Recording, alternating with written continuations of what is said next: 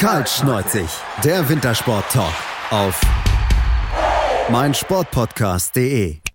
Hallo und herzlich willkommen zu einer neuen Ausgabe von Karl Schneuzig, eurem Wintersport-Talk auf meinsportpodcast.de.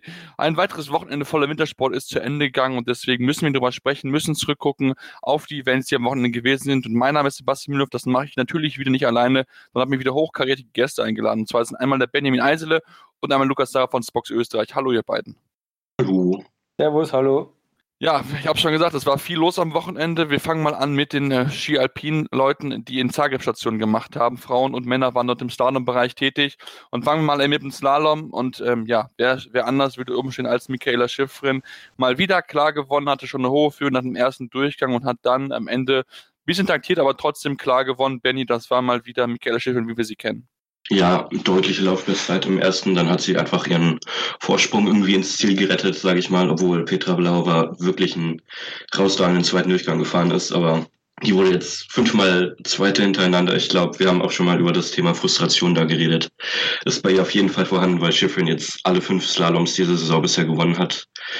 Es ist enorm, was die immer wieder bringt. Ich weiß nicht, kann sie überhaupt noch verlieren? Ich glaube nicht. Glaube ich auch nicht, muss ich ganz ehrlich zugeben. Gerade im Slalom ist sie wirklich riesig, riesig stark und konnte somit auch ihre Siegesserie, die sie hat, weiter ausgehen und sorgt weiter dafür, dass sie ihren Rekord im Slalom-Disziplin an Siegen weiter ausbauen kann. Mal gucken, wie viele sie dann noch in dieser Saison sammeln wird und dann auch in den nächsten Jahren. Ansonsten, beziehungsweise Lukas, wenn wir mal gucken auf die Abstände, die sind ja schon relativ groß. 1,25 auf die zweitplatzierte Peter Lüchow war, 1,75 auf die Schweizerin Wendy Holdener.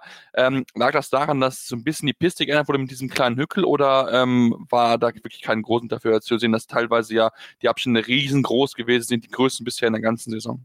Ja, die Abstände waren riesig. Für mich hat das, also ich kann einmal 2 Gründe dir nennen vielleicht. Erstens einmal war die Laufzeit extrem lang. Es war die Siegerzeit von der Michaela Schiffrin ist 2:01. Ich habe nachgeschaut. In den letzten 2 Jahren gab es nie so einen langen Slalom, das ist schon mal ein Grund, wobei man auch wieder relativieren muss, diese riesengroßen Zeitrückstände waren auch schon im ersten Durchgang zu sehen. Die Piste war sehr eisig, das ist vielleicht dann der zweite Punkt. Dadurch hat, also aus meiner Sicht, das muss so sein, dass die Michaela Schiffrin mit Abstand das beste Material auch gehabt hat. Die muss wirklich, das hat ja bei ihr perfekt ausgesehen, wie auf Schienen, obwohl das wirklich eine pickelharte Piste war. Ich habe es gar nicht glauben können, aber die Piste in Zagreb, da hat es auch, ich habe nachgeschaut, es hat deutlich unter 0 Grad gehabt bei der Piste. Also ich war nämlich ganz erstaunt, der Marcel Hirscher hat am Weißensee bei komplett eisigen Bedingungen unter der Woche trainiert und ich habe mir gedacht, aha, okay, aber die fahren ja auch in Zagreb, das wird doch auch eher weicher Schnee sein, aber nein, es war eben wirklich eine komplett harte Piste, die Organisatoren dort gestellt haben.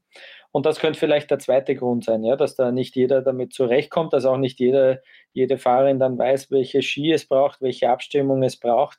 Das könnte es vielleicht auch sein. Und du hast es natürlich angesprochen, es gab da, der Slalomhang in Zagreb ist nicht zu unterschätzen. Da gibt's doch die eine oder andere Welle, die sehr tückisch ist und wo wirklich beinahe das ganze Fahrerinnenfeld auch ihre Probleme gehabt hat.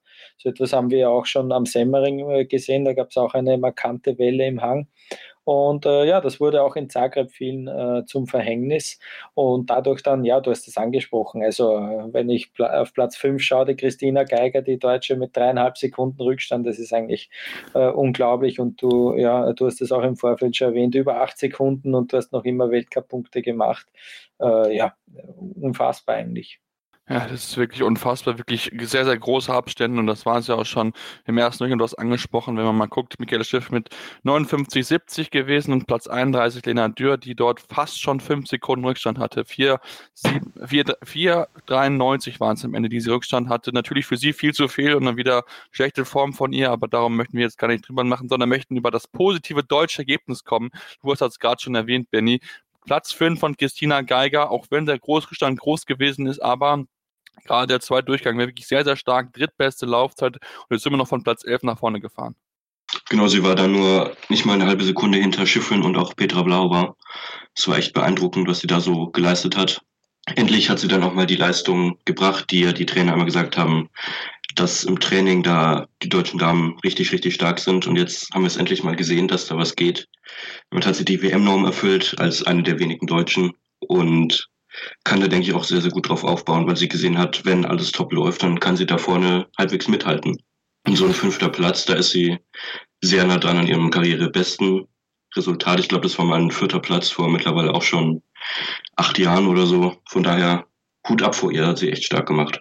Genau, Hut ab davor und bestätigt so ein bisschen Aufwärtstrend, die sie in den letzten Wochen gezeigt hat, war ja schon im Semmering oder auf dem Semmering auf Platz 7 nach dem ersten Lauf, ist dann ausgeschieden und auch in Oslo mit Platz 7 gute Leistung gezeigt, also von daher ist sie gerade so ein bisschen auf einem guten Weg, sich dort vorne zu entwickeln, ist hinter Friede Hansdotter im Ziel gewesen, Friede Hansdotter 4. mit 2,97 schon Rückstand, also auch sie hat schon über 1 Sekunde Rückstand auf das Podium, das ist schon wirklich sehr, sehr stark, aber die 4 Damen da vorne, die sind eigentlich gar nicht so weit auseinander, wie es eigentlich diese Podien zeigen, vielleicht Michaela Schiffrin, ja, aber eigentlich Vlhova, Holdener und Hansdotter sind dann auch eingestanden auf einem Niveau, die können dann wirklich mal auch dann um die Podestplätze kämpfen in den Weltcups.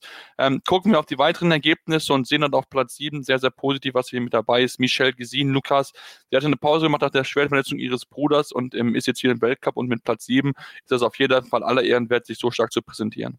Genau, sie hat sich dazu entschieden, mit ihrer Familie zu sein, über die Weihnachtsfeiertage, auch über das Neujahrsfest hinweg, und jetzt ist sie wieder zurück. Es ist schön, dass sie wieder da ist und ja, gleich in die Top 10 gefahren im Slalom. Das ja, sollte ihr sicher Mut geben und ja, wir hoffen natürlich, dass es auch ihrem Bruder, dem Maki, wieder besser geht jetzt. Genau, soll wohl auf dem Wege der Besserung sein, das sind auf jeden Fall gute Nachrichten und sie hat sich wirklich gut bewiesen, hat dass sie doch wirklich vom Kopf her frei ist mit wirklich 2 guten Läufen, im 9. im 1., 7. beste Laufzeit, im 2. Durchgang, damit auch nicht verdient nach vorne geschoben auf den 7. Platz. Ansonsten, wenn wir uns das Tableau angucken, da fällt auf, Lukas, 8 Österreicherinnen waren im 2. Lauf, das war wirklich eine sehr, sehr hohe Anzahl. 7 Läuferinnen waren im 1. Lauf, im 2. Lauf. Katharina Liensberger ausgeschieden leider und Bernadette Schild als beste Österreicherin 8. gewesen. Gute Leistung, auch wenn vielleicht dieser Schritt nach oben so ein bisschen fehlt. Ja, das zieht sich jetzt schon ein bisschen durch. Wir haben wirklich mannschaftlich ein gutes Ergebnis, aber leider schaffen wir es bislang nicht, in den technischen Bewerben wirklich aufs Podium zu fahren, um den Sieg mitzufahren. Es ist jetzt so, dass die ÖSV-Damen im 40. Slalom in Folge sieglos blieben bei den Damen. Ja, mit der Kathi Liensberger ja, haben wir wieder einen bitteren Ausfall hinnehmen müssen jetzt im zweiten Durchgang. Die war durchaus auf dem Weg zu einem Top-5-Platz, hätte sich da vielleicht mit der Christina Geiger ein bisschen gestritten um den 5. Platz. Bei der Bernadette Schild war es so, dass sie deutlich verunsichert war durch ihre 2 Ausfälle jetzt in den letzten 2 Rennen, am Semmering einerseits und dann auch in Oslo beim Parallelrennen. Da hat sie gesagt, sie ist einfach wirklich sehr unsicher und sie wollte unbedingt wieder in die Punkte fahren, weil sie hat selber gesagt, dass sie hat nicht viel davon, wenn sie Vollgas gibt und dann wieder draußen liegt. Und sie hat dann davon gesprochen, dass es ein bisschen eine Schweinelähmung war im ersten Durchgang von ihr, was auch immer sie damit meinen kann. Aber sie hat deutlich mit angezogener Handbremse ist sie gefahren. Auch im 2. Durchgang hat sie gemeint, hat sie nicht ihr letztes Hemd riskiert. Trotzdem hat sie sich dann verbessern können im 2. Durchgang auf Platz 8 immerhin. Positiv zu erwähnen sind Franziska Gritsch auf 12 und Chiara Meyer auf Platz 13. Beide mit ihrem besten Weltcup-Resultaten in ihrer Karriere. Ja, das ist durchaus positiv zu sehen. Also es kommt viel nach. Es ist eine große Mannschaft, eine gute Mannschaft, die wir da auch haben bei den Technikdamen. Aber eben, ja, abgesehen davon, dass Michaela Schiffrin und auch mittlerweile Petra Blauwa extrem gut in Form sind, da haben wir einfach auch keine Fahrerin, die da irgendwie vorne mitmischen kann. Genau, aber über 7 Läuferinnen im 2. Durchgang, da kann man sich auf jeden Fall freuen, da würde sich auch der DSV drüber freuen. Es waren 2, wie gesagt, Christina Geiger haben wir schon erwähnt und Marlene Schmotz als 25. mit dabei gewesen. Ihre ersten Weltcup-Punkte immerhin, die höchste Startnummer, die es geschafft hat, im 2. Durchgang zu fahren, das ist schon mal was Positives. Aber ansonsten, Benny, ja, Platz 31 von Lena Dürr und Platz 36 von Jessica Hilziger machen jetzt nicht viel Grund zur Hoffnung. Also da muss dann noch mehr passieren, aber wir haben es ja schon erwähnt, im Technikbereich ist bei den deutschen Damen nicht viel los. Nee, vor allem im Slalom eben eigentlich gar nicht. Christina Geiger hatte jetzt so ihr Leuchtturmresultat, aber ansonsten kommt da eher weniger zusammen. Ich denke, Lena Dürr hatte auch schon das eine oder andere Rennen, wo man sagt, okay, da Da geht was Richtung Top 10, aber es fehlt einfach an der Klasse, und dazu es ist nicht gerade hilfreich, dass mit Michaela Schiffrin und auch Petra Blauwa wirklich absolute Dominatorinnen da vorne mitmischen und sich keinen einzigen Fehler erlauben. Aber es ist schon eher düster, auch wenn Christina Geiger natürlich Großartiges geleistet hat. Aber ansonsten kann man da eigentlich auch nicht wirklich mit zufrieden sein, wenn man da jetzt mal an ältere Zeiten denkt.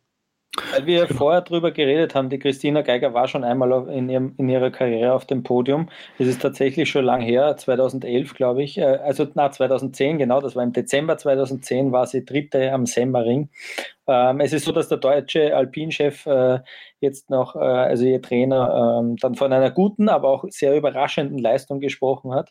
Und er war auch so ein bisschen vorsichtig, weil er gemeint hat, wir haben das schon öfter gesehen bei der Christina Geiger, dass sie gute Resultate herausgefahren hat und man sich erhofft hat, dass das jetzt ein bisschen ein Knicks in die richtige Richtung jetzt sein könnte.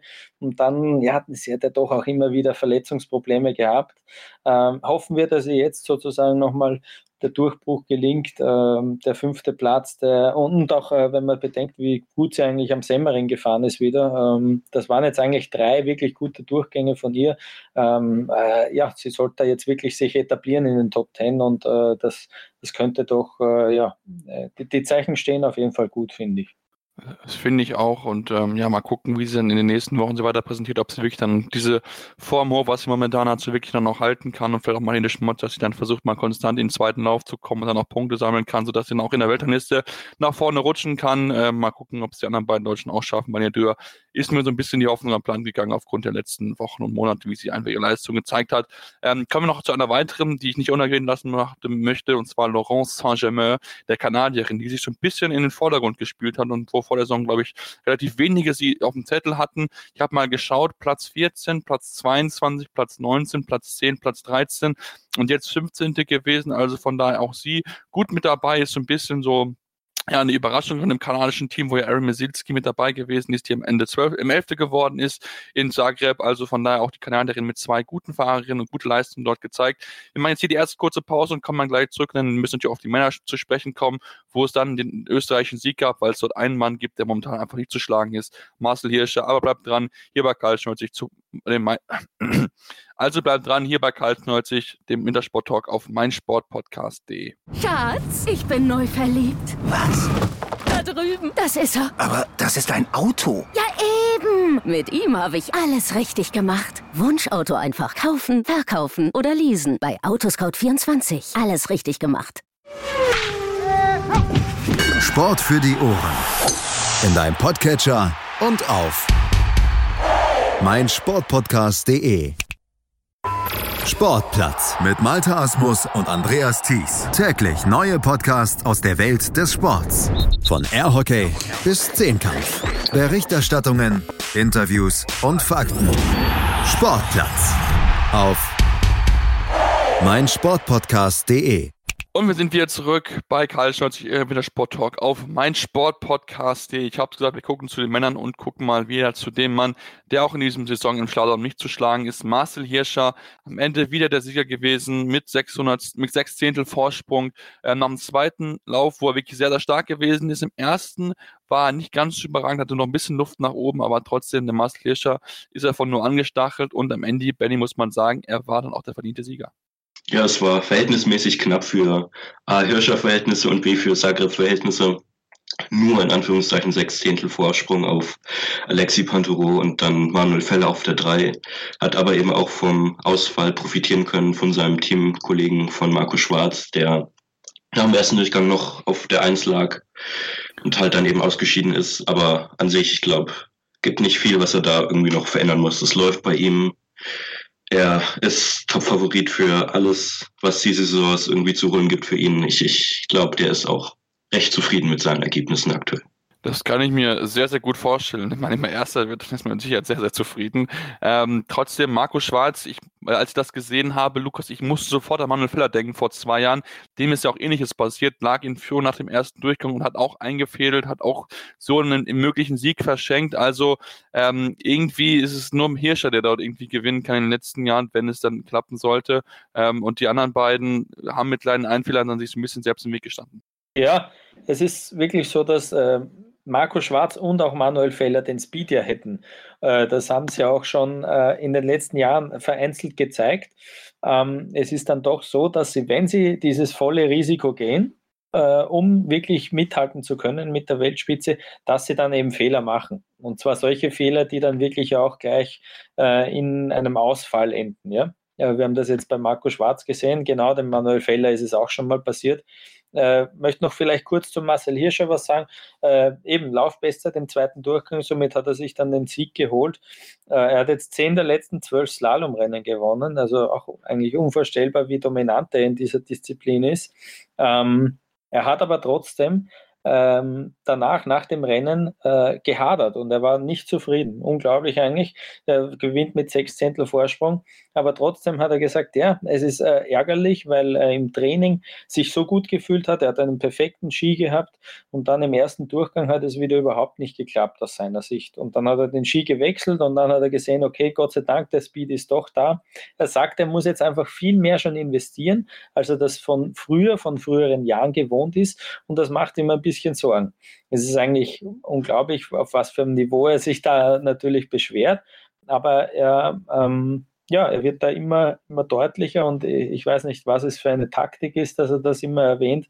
Er hat auch selber jetzt gesagt, oft hört man, dass ich immer nur am Tiefstapeln bin, was er wirklich gerne tut, und er sagt aber nein, ich erzähle wirklich immer die ganze Wahrheit. Also er bleibt dabei, dass er das wird natürlich auch Taktik sein, dass er sich wirklich im Kopf auch einredet. Er muss wirklich alles abrufen, dass er da wirklich wieder zu seiner Bestleistung kommt. Und er hat noch einmal erwähnt, dass der Kalender im Dezember viel zu straff war, zu viel Programm war. Jetzt haben sie 2 Rennen pro Woche, das ist okay, meint er. Und also er dürfte auch ein bisschen, müde gewesen sein und das auch mit Hinblick auf seine Familie, sich das wirklich gut überlegen, wie lange er das jetzt noch machen will. Das ist ja auch ein ewiges Thema. Und was ich interessant gefunden habe, ist, er hat wirklich gesagt, dass Zagreb als Austragungsort wirklich perfekt ist, weil die Organisation auf der einen Seite perfekt ist, so perfekt wie angeblich bei keinem anderen Weltcup-Ort. Auf der anderen Seite war die Piste mit Abstand die beste in der gesamten Saison, also die hat ihm sehr gefallen, weil sie sehr fair war, durchgehend für das gesamte Feld. Das Publikum ist extrem fair und stimmungsvoll. Also es war ja eigentlich ein Wahnsinn. Ich habe mir auch gedacht, hey, wie wird das eigentlich sein bei den kroatischen Fans? Aber die sind noch immer sehr enthusiastisch. Das ist natürlich auch von der Familie Kostelic noch immer diese ganze Euphorie da, und die stehen ja auch wirklich hinter den kroatischen Fahrern. Beim Slalom hat man ja dann, glaube ich, sogar 3 bei den Herren im zweiten Durchgang gesehen, aber trotzdem sind sie auch fair gegenüber dem anderen Publikum. Das hat ihm auch sehr gefallen, nicht nur dem Marcel Hirscher, auch mir hat das gefallen. Und Marcel Hirscher hat eben gemeint, Oslo und Madonna, die 2, da bei beiden auch eingefädelt, in beiden Rennen. Das hat ihn ein bisschen nervös gemacht und er meint einfach, diese ganze Selbstverständlichkeit ist jetzt nicht mehr so gegeben. Fand ich recht interessant. Ich bin aber trotzdem noch immer nicht ganz sicher, wie viel wir ihm da glauben sollen. Auch wenn er meint, er erzählt immer die Wahrheit und nichts als die Wahrheit. Ja. Gut, er wird es wissen. Wir können nur vermuten, ob er wirklich nur die Wahrheit erzählt. Gucken wir mal, haben wir mal die Augen drauf in den nächsten Wochen, ob es dann auch wirklich dann die Wahrheit ist, dass er dann, dass er die Sachen, die du angesprochen hast, jetzt er wirklich daran liegt. Kommen wir jetzt zu den weiteren Athleten, natürlich auch einem Zweitplatzierten, Benny, mit dem vorher so nicht zu rechnen war. Alexis Pinturault, der die Saison bisher sich so ein bisschen reingesteigert hat, war ja in Levi nicht mit dabei gewesen, hat sich dann so nach und nach gesteigert. In Saalbach war er 14., Madonna 9., in Oslo 10. Ja, und jetzt das Podium in Zagreb. Ja, er ist da auf jeden Fall auf einem sehr, sehr guten Weg. Ist ja eigentlich auch einer, der Hirscher im Slalom und auch im Riesenslalom gefährden kann. Hat man in den letzten Jahren immer wieder gesehen, aber Die Saison war noch nicht so stark bisher und jetzt ist er aus Podest gefahren. Dann auch Clément Noël auf der 4 aus Frankreich. Auch ein vielversprechendes Talent auf jeden Fall.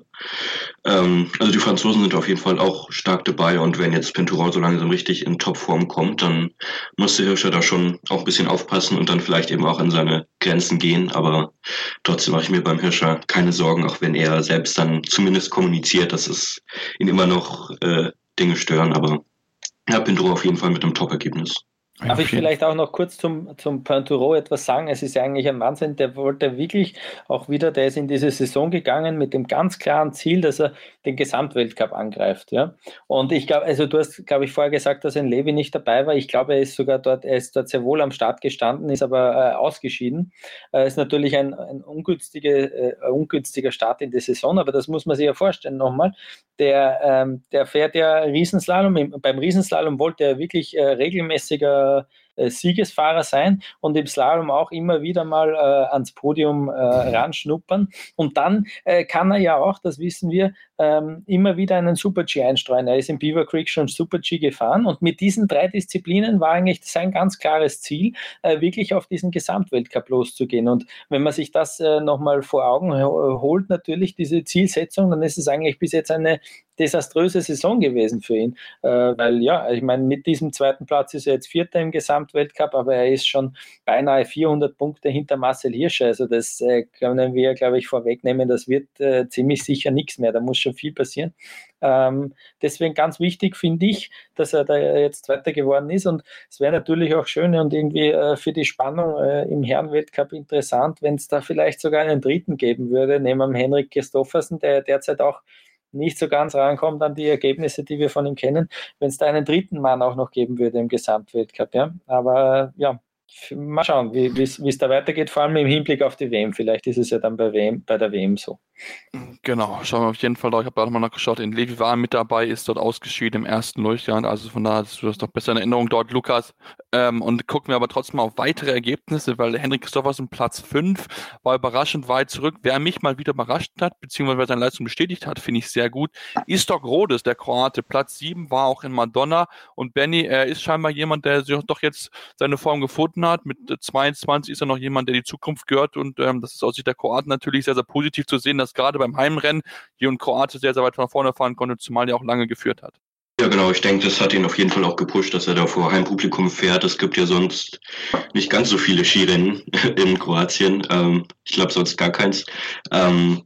Ist noch jung, hat vor allem sehr, sehr stark im zweiten Durchgang gehabt mit der 5. besten Laufzeit. Und auch ansonsten, wir haben es schon gesagt, Lukas hat es, glaube ich, vorhin erwähnt, dass mit Elias Kolega und auch Matej Vidovic noch 2 weitere den zweiten Durchgang ins Ziel gebracht haben, sind ja doch einige dann auch ausgeschieden oder hatten größere Fehler mit drin, aber 3 Kroaten in den Top 21 zu Hause ist natürlich sehr stark und dann mit Rodas, der sich immer weiter nach vorne arbeitet, jetzt dann wahrscheinlich auch in einer besseren Startgruppe starten wird. Das ist schon sehr, sehr bemerkenswert, vor allem weil er immer noch mit Startnummer 37 da rumfährt, aber eigentlich Top 10 Potenzial hat und von daher kann er da auf jeden Fall auch, genauso wie ganz Kroatien, eigentlich sehr, sehr zufrieden und stolz sein auf so ein starkes Ergebnis. Genau, das finde ich auch. 3 Kroaten in den ersten 20. Du hast angesprochen, Vidovic 20. und Elias Kolega auf Platz 20 dort gewesen. Genau, ja, das ist schon sehr, sehr gut gewesen. 9 Fahrer sind am Ende ausgeschieden, deswegen sind es nur 21 ins Ziel geschafft. Auch weit nach vorne gekommen, Lukas, ist Felix Neureuter. Der hatte einen großen Fehler im ersten Durchgang. Auch im zweiten nicht ganz fehlerfrei gewesen, aber in der 6. besten Laufzeit konnte er sich noch von 23 auf 8 nach vorne fahren. Ich glaube, für ihn war eigentlich die Platzierung das Wichtigste, auch wenn der Lauf noch Luft nach oben ist. Genau, er hat dann also wieder ein paar Plätze gut machen können im zweiten Durchgang. Ja, du hast es auch angesprochen, der erste Durchgang, das ist nicht das, was er will. Im zweiten hat man dann schon mehr gesehen, was er drauf hat auch.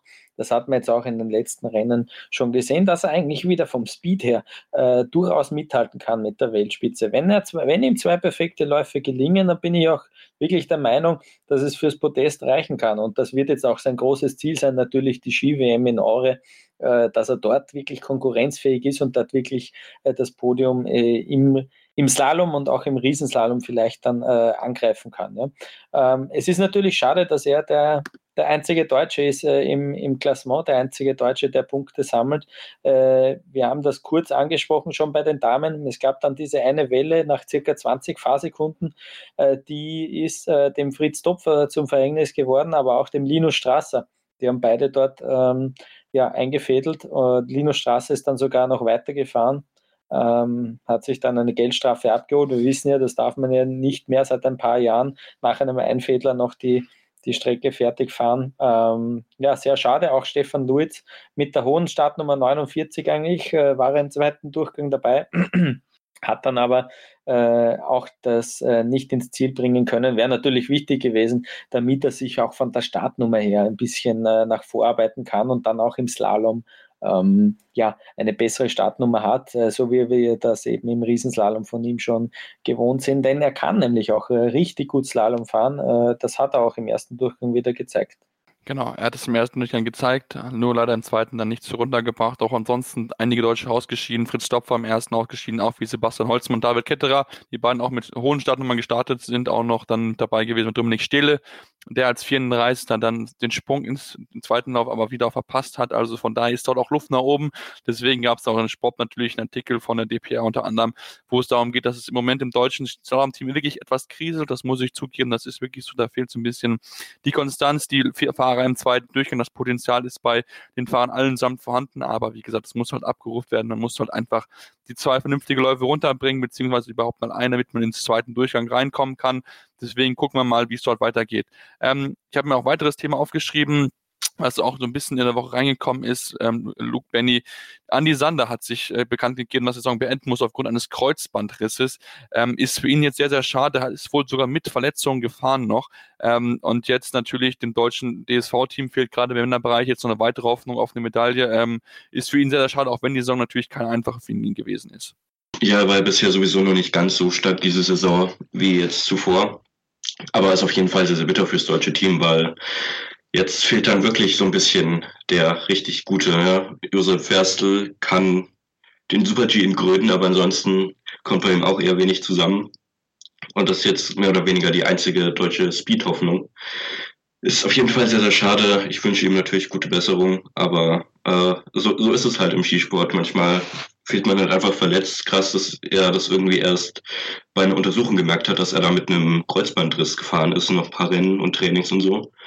Aber gut, ist halt jetzt so, müssen wir durch und dann hoffen wir auf eine bessere nächste Saison für das deutsche Team hinsichtlich Verletzungen. Genau, hoffen wir mal, dass dann noch alle dann fit sind und dann wieder voll angreifen werden. Gerade der Südpreis jetzt mit 2 Kreuzbandrissen wirklich sehr gebeutelt. Thomas Dresen und Andi sind dabei, nicht mit dabei. Mal gucken, was Pepe Ferstl dort machen kann, ob er dann ein bisschen die deutsche Fahne hochhalten kann und dann mit Top-Leistung glänzen kann. Bevor wir jetzt in die Pause gehen und dann auch die Sportart wechseln, möchte ich noch über ein Thema sprechen, Lukas. Die Schweizer Mannschaft, die ja auch gerade im Slalom ja einige gute Fahrer hat, zumal zu nennen Ramon Sennhäuser, Luca Erni, Luca Mejar, Daniel Juhl.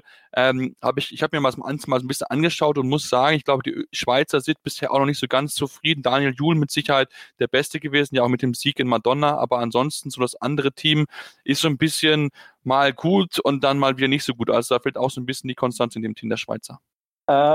Ich bin da, vielleicht gar nicht so pessimistisch wie du eingestellt, weil ich finde, der Loic Meillard hat eine wirklich gute Saison bis jetzt gezeigt in den Technikbewerben. Der hat ja schon den einen oder anderen Podestplatz herausgefahren. Du hast es dann auch gesagt, Daniel Juhl hat natürlich in Madonna gewonnen. Da muss man dazu sagen, dass sowohl Hirscher als auch Kristoffersen eingefädelt haben im zweiten Durchgang. Davon hat er dann natürlich profitiert. Ist natürlich auch legitim, dass er dann dort eben derjenige war, der den Sieg davongetragen hat. Natürlich. Ich finde... Mit Bert Forz haben sie ja bei den Speedfahrern eine exzellente Waffe, ja, die eigentlich bei jedem Speedrennen um den Sieg mitfahren kann. Gut, und in den Technikbewerben gibt es auch immer wieder einzelne Ergebnisse, wo sie aufzeigen. Und ist vielleicht ja für die Ansprüche des Schweizer Teams war es auch schon mal besser, aber es könnte aus meiner Sicht auch schlechter sein und sie haben trotzdem eben immer wieder ein paar Leute vorne dabei, Und dann gibt es auch den Tanguin Neff zum Beispiel, ein junger Fahrer, der mit Startnummer 44, sehe ich gerade, auf Platz 13 dann gefahren ist. Der ist ja auch immer wieder schon aufgefallen in dieser Saison. Also da kommt auch von hinten was nach. Ich wäre da gar nicht so pessimistisch eingestellt. Wenn du nicht so pessimistisch bist, dann okay. Ich hatte nämlich mit mir angeschaut, weil bisher Daniel Juhl mit konstant in die Top 10 gefahren ist. Yuki Anima immer wieder ausgeschieden, bisher noch nicht ein einziges Mal in die Top 10 gekommen, wenn man die City-Events außen vor lässt. Und Ramon Sennhäuser auch mit guten Zeiten, aber auch zweimal ausgeschieden, schon jetzt in Zagreb und auch in Madonna, aber mit Platz 4 und Platz 10 in Levi bzw. Saalbach eigentlich gute Leistung gehabt, aber wie gesagt, da fehlte mir so ein bisschen die Konstanz. Luke Maillard, du hast angesprochen, gerade Saalbach hinterklemmen mit 2 zweiten Plätzen. Gut mit dabei gewesen, mal gucken, wie die Schweizer dabei sind, denn die haben auch gerade eine Speed-Disziplin, du hast schon angesprochen, gute Fahrer, unter anderem mit einem Beat Feuz, aber auch einem Mauro Kaviez, den wir natürlich nicht vergessen müssen, der auch bisher sehr überraschend vorne mit dabei ist, aber wir wechseln jetzt die Sportart, denn es geht ja nämlich noch ein bisschen weiter, wir haben auch andere Sportarten, über die sprechen müssen und gehen einmal zur nordischen Kombination, wo auch da langsam eine österreichische Dominanz auftritt, die uns Deutschen, muss ich ganz ehrlich sagen, nicht so ganz passt, aber dazu gleich mehr, hier bei Karl Schneuzig im Sporttalk auf meinsportpodcast.de. Hallo, hier ist Benny Hövedes. Hallo liebe Hörer, mein Name ist Yannick Lebherz. Ich bin Schwimmer der deutschen Nationalmannschaft. Ein DB Co-Fahrer. Die Profis am Mikrofon, immer und überall auf meinsportpodcast.de. Wir klingen nicht nur gut, wenn wir direkt am Spielfeldrand stehen. Die Adler Mannheim bleiben der Tabellenführer in der deutschen Eishockeyliga. Oder direkt von der Schanze berichten. Wir haben einen spannenden ersten Durchgang gesehen bei den Springern. Kamil Stoch führt vor Ziel in Bartol. Wir sehen dabei auch noch gut aus. Borgia Sauerland ist offizieller Ausstatter von meinsportpodcast.de. Borgia Sauerland. Berufsbekleidung, Arbeitsschutz und mehr auf borgia-sauerland.de. Und wir sind wieder zurück bei Karl Schneuzig im Wintersport-Talk auf meinsportpodcast.de. Mein Name ist Sebastian Mühnhoff und bei mir sind immer noch Lukas Sarah und Benjamin Eisele und wir gucken jetzt, wie angekündigt, auf die nordische Kombination, die am Wochenende Station gemacht hat im estnischen OTP. Und da war mal wieder einmal nicht zu schlagen. Ja, Magnus Riiber, richtig stark. Ich habe mal geschaut, bisher sein schlechtester Platz war Platz 3 in Ruka am Anfang der Saison. Und bisher hat er jetzt im Gesamtweltcup 279 Punkte Vorsprung. Ich denke, Benny, wir können ihm eigentlich jetzt schon den Gesamtweltcup überreichen. Ja, zuletzt haben 7 Weltcupsiege zum Gesamtweltcupsieg gereicht und ich glaube, er hat jetzt 6. Von daher eigentlich kann man jetzt schon die ganze Saison abbrechen und nur noch irgendwie die WM durchlaufen und dann passt es schon. Also ist krass, er ist natürlich an der Schanze sehr, sehr gut, hatte jetzt von Laufzeiten her immer die 23 Beste, ist jetzt zwar an sich nicht so stark, aber solange es reicht, passt es ja und er kann auch recht gut taktieren, sich in der Gruppe ein bisschen irgendwo hinten ransetzen und dann im Schlussspurt sich noch rechtzeitig absetzen und gewinnen. Es ist unglaublich, was er kann, jetzt immer noch erst 21. Ich weiß nicht, brauchen wir die nächsten 10 Jahre eigentlich noch überhaupt einen Gesamtweltcup und Events? Er gewinnt doch alles irgendwie. Ja, ist eine gute Frage auf jeden Fall. Der erste, der bisher noch mithalten kann, Johannes Ritzek, sein Ex-Verfolger, am Wochenende Platz 10 gewesen und Platz 2 hat so ein bisschen negativ davon profitiert, dass der Probedurchgang gezählt werden musste, weil am Samstag einfach kein Springen möglich war aufgrund der Bedingungen. Deswegen musste er dort von weit hinten nach vorne laufen. Das war natürlich entsprechend schwierig von Platz 22 mit über einer Minute Rückstand, 1,5 Minuten waren es dort. Hat er alles versucht, aber kam halt, wie gesagt, nicht näher ran, um dort dann noch vielleicht noch näher Punkte zu sammeln und das vielleicht noch ein bisschen zu verkürzen. Trotzdem, ich denke, Lukas, er ist, glaube ich, so der Erste, der damit Rieber mithalten kann, läuferisch. Ja, läuferisch ist er natürlich sogar stärker einzuschätzen als Rieber. Was Rieber eben auch so gefährlich macht, ist, dass er auch immer nach dem Sprungdurchgang schon so weit vorne liegt. Ja. Ich sehe dann vielleicht auch noch den Akito Watabe vorne, der ist jetzt 2. und 3. geworden an diesem Wochenende. Ist auch im Gesamtweltcup dann 3. Derzeit. Aber ja, das ist natürlich schon zu viel Vorsprung, den der Norweger da hat. Da kann keiner mehr ran auf jeden Fall, was die Gesamtwertung da betrifft.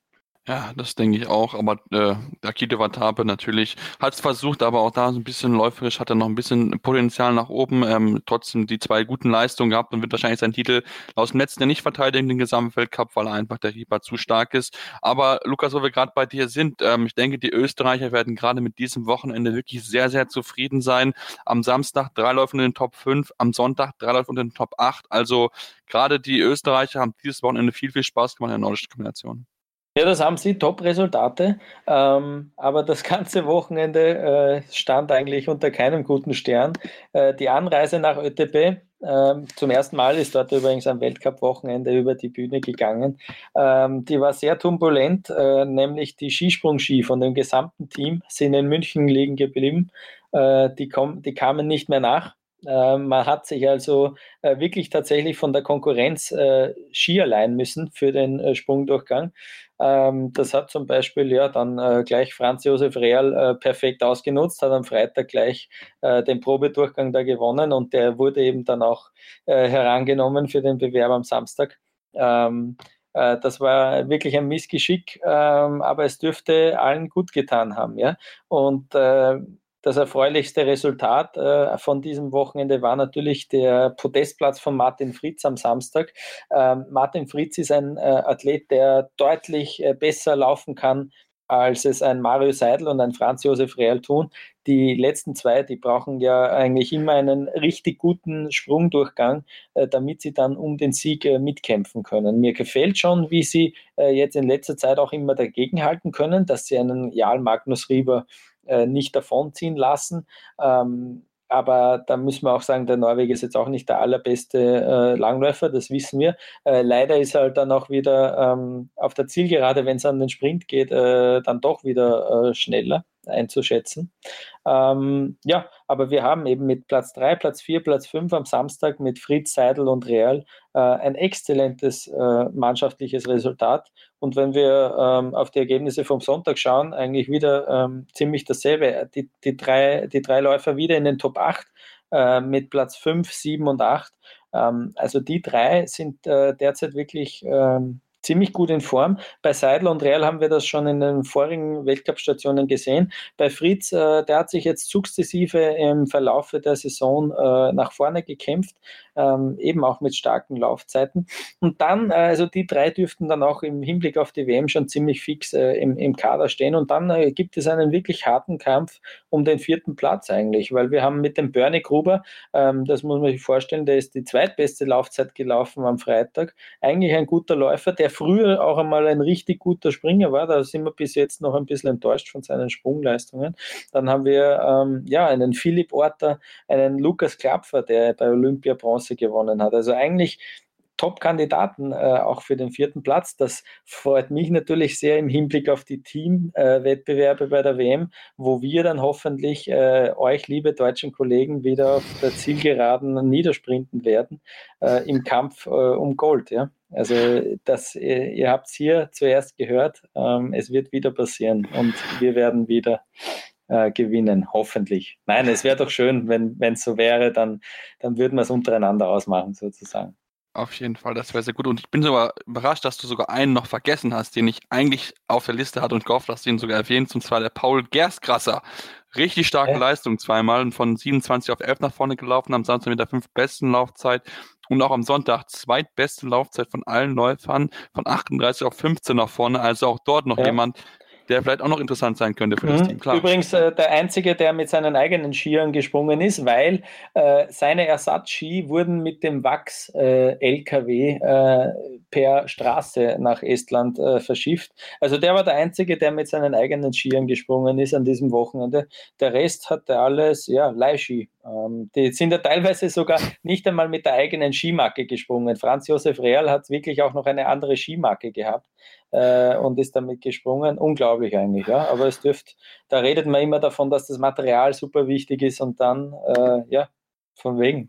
Geht er mit anderen Materialien gut, ja. Ja. wirklich überraschende Leistung und das wusste ich selbst auch noch gar nicht. Also von daher schon sehr, sehr gespannt und du hast angesprochen, das wird mit Sicherheit ein heißer Fight werden, denn auch das deutsche Team, müssen wir ja sagen, Benny war übers Wochenende eigentlich gut insgesamt. Also am Samstag 3 in den Top 10 gewesen und auch am Sonntag wirklich sehr, sehr gut. Da waren sogar 4 in den Top 10. Also da müssen wir uns auf keinen Fall von Österreichern verstecken. Nee, wenn das dann so kommt wie mit der Daniel-Huber-Vorhersage, dann passt es schon. Aber nee, ich denke, Vinzenz Geiger hat ein sehr, sehr starkes Wochenende gemacht, solide auf der Schanze und dann läuferisch immer nochmal ordentlich was rausgeholt. Und dann auch Manuel Feist hat vor allem sehr, sehr gute Sprungergebnisse, wie eigentlich immer gehabt, konnte sich dann auch noch auf einen starken 7. Platz halten. Sogar um einen Platz ist er am Samstag noch nach vorne gekommen. Ist dann dafür am Sonntag ordentlich eingebrochen. Johannes Rützek mit dem 10. Platz am Samstag, aber dann natürlich der starke 2. Platz, wo er auch einen sehr guten Sprung erwischt hat am Sonntag. Die Deutschen sind schon auch sehr stark. Riesle war ja gar nicht mal so stark aktuell. Ist auf der Schanze aber noch nicht gut genug läuferisch. Fehlen ihm vielleicht auch noch die letzten Prozent, um richtig was gut machen zu können. Erik Frenzel war gar nicht mal am Start, weil er in Seefeld noch das Springen trainiert. Von daher kann man da auf jeden Fall auch sagen, dass die Deutschen eine sehr, sehr gute Leistung abgeliefert haben. Genau, der auch ein Ergebnis nachgetragen hat. Maurice 27. am Samstag und dann am Sonntag Platz 9 gewesen. Also da war schon eher das, was er sich vorstellen kann. Die Laufzeiten sind in Ordnung, aber auch da gerade sprungtechnisch muss dann ein bisschen mehr kommen, weil Platz 36 und Platz 19. Es ist nicht die ganzen Ansprüche, die er dort haben will. Und man muss sagen, dass die Tipps von Tobi, der ihn ja als Gesamtsieger dort getippt hat, dieses Jahr in der deutschen Kombination, wohl nicht ganz aufgehen wird, aber das ist noch so ein anderes Thema, da werde ich mal noch ansprechen, wenn er das nächste Mal mit dabei ist. Ansonsten noch 2 weitere Läufer, die ich gerne sprechen möchte, die wir auch hier sehr, sehr positiv eigentlich erwähnt hatten in der Saisonvorschau. Ilka Herola und Eero Hirvonen. Beide bisher unter Ferner liefen, das muss man sagen. Platz 24 Ilka Herola, Platz 28 Eero Hirvonen im Gesamtweltcup. Beide läuferisch sehr, sehr gut, Platz 5 und Platz 3, aber halt von der Schanze überhaupt nicht aktiv. Herola gar nicht mit dabei gewesen, OTP. Und Hirvonen Platz 29 und Platz 30 von der Schanze. Ist dann nochmal vorne gelaufen, ja, aber auch dort ist noch viel, viel Luft nach oben bei den beiden Finnen. Also da muss man wirklich sagen, da habe ich mir mehr erhofft von den beiden, muss ich ganz ehrlich zugeben, Lukas. Ja, da kann ich nicht viel hinzufügen, da kenne ich mich nicht allzu gut aus beim finnischen Team, aber es stimmt, also mit solchen Sprungleistungen wird man nicht viel gewinnen, ja. Aber auf der Loipe zeigen sie es immer, das erinnert ein bisschen an den großen Hannu Manninen, der das auch immer gemacht hat dann den Turbo gezündet in der Loipe, aber du kannst es halt noch nicht gewinnen auf der Schanze, nicht immer unbedingt, aber du kannst es halt schon verlieren und das tut die finnische Mannschaft derzeit. Genau, sind sie ja immer wieder mit Alessandro Pettin unterwegs, der ja auch nicht unbedingt der beste Springer ist, sondern auch im Laufen nur richtig stark ist, aber hilft halt nicht, wenn du dann halt so weit zurückmausen musst und dann schon entsprechend viel, viel Rückstand hast und den du dann aufholen musst. Also von daher müssen die dabei noch dran arbeiten. Das wird mit Sicherheit dann noch Ilka Herola gemacht haben mit Blick auf die WM, weil ich hatte sie gerade auch für den Teamsprint als eine Mannschaft, auf die man achten sollte, aber in der Form momentan sind sie keine Konkurrenz zu den Deutschen, zu den Norwegern, aber auch zu den Österreichern natürlich. Also von daher, das sieht im Moment so ein bisschen aus, geht weiter jetzt am Wochenende in Val di Fiemme für die nordischen Kombinierer. Mal gucken, wie es dann noch mit dabei geht, ob dann auch Erik Prenzel wieder mit dabei sein wird, weil auch gerade da muss er wirklich gucken, dass er ein bisschen Wettkampfbedingungen einfach sammeln kann, gerade läuferisch und auch natürlich von der Chance, dass er einfach ein bisschen mehr Rhythmus noch reinkommt und ob er dann gucken, ob er dann noch bis zur WM fit sein kann, dass er den Deutschen Unterstützung leisten kann. Wir machen jetzt die nächste kurze Pause und kommen dann auf das Highlight der letzten Woche zurück, die 4-Schanzentournee und auch dort gibt es einen, der allen weggesprungen ist, Ryoyo Kobayashi. Also bleibt dran. Hier war Karl Schneuzig, wenn ihr hören wollt, unsere Einschätzung zu dem ganzen Skispringen 4-Schanzentournee hier bei uns.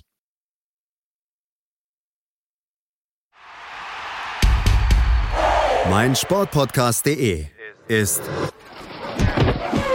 Sport für die Ohren. Folge uns auf Twitter. Chip and Charge, der Tennis-Podcast mit Andreas Thies und Philipp Jobert. Alle Infos zum aktuellen Tennisgeschehen. Um den Platz. Jeder Sieg gegen Roger ist sehr speziell. Am Platz. Und sie ist eine, die von der Grundlinie so viel kann, die so eine tolle Übersicht hat, aber die nie die ganz großen Höhen erreichen wird, wenn diese beiden Schläge nicht klappen. Auf dem Platz. Vor die Füße von Sosa, dessen Rückhand landet. Longline im Netz. Einstand. Chip and Charge auf meinsportpodcast.de.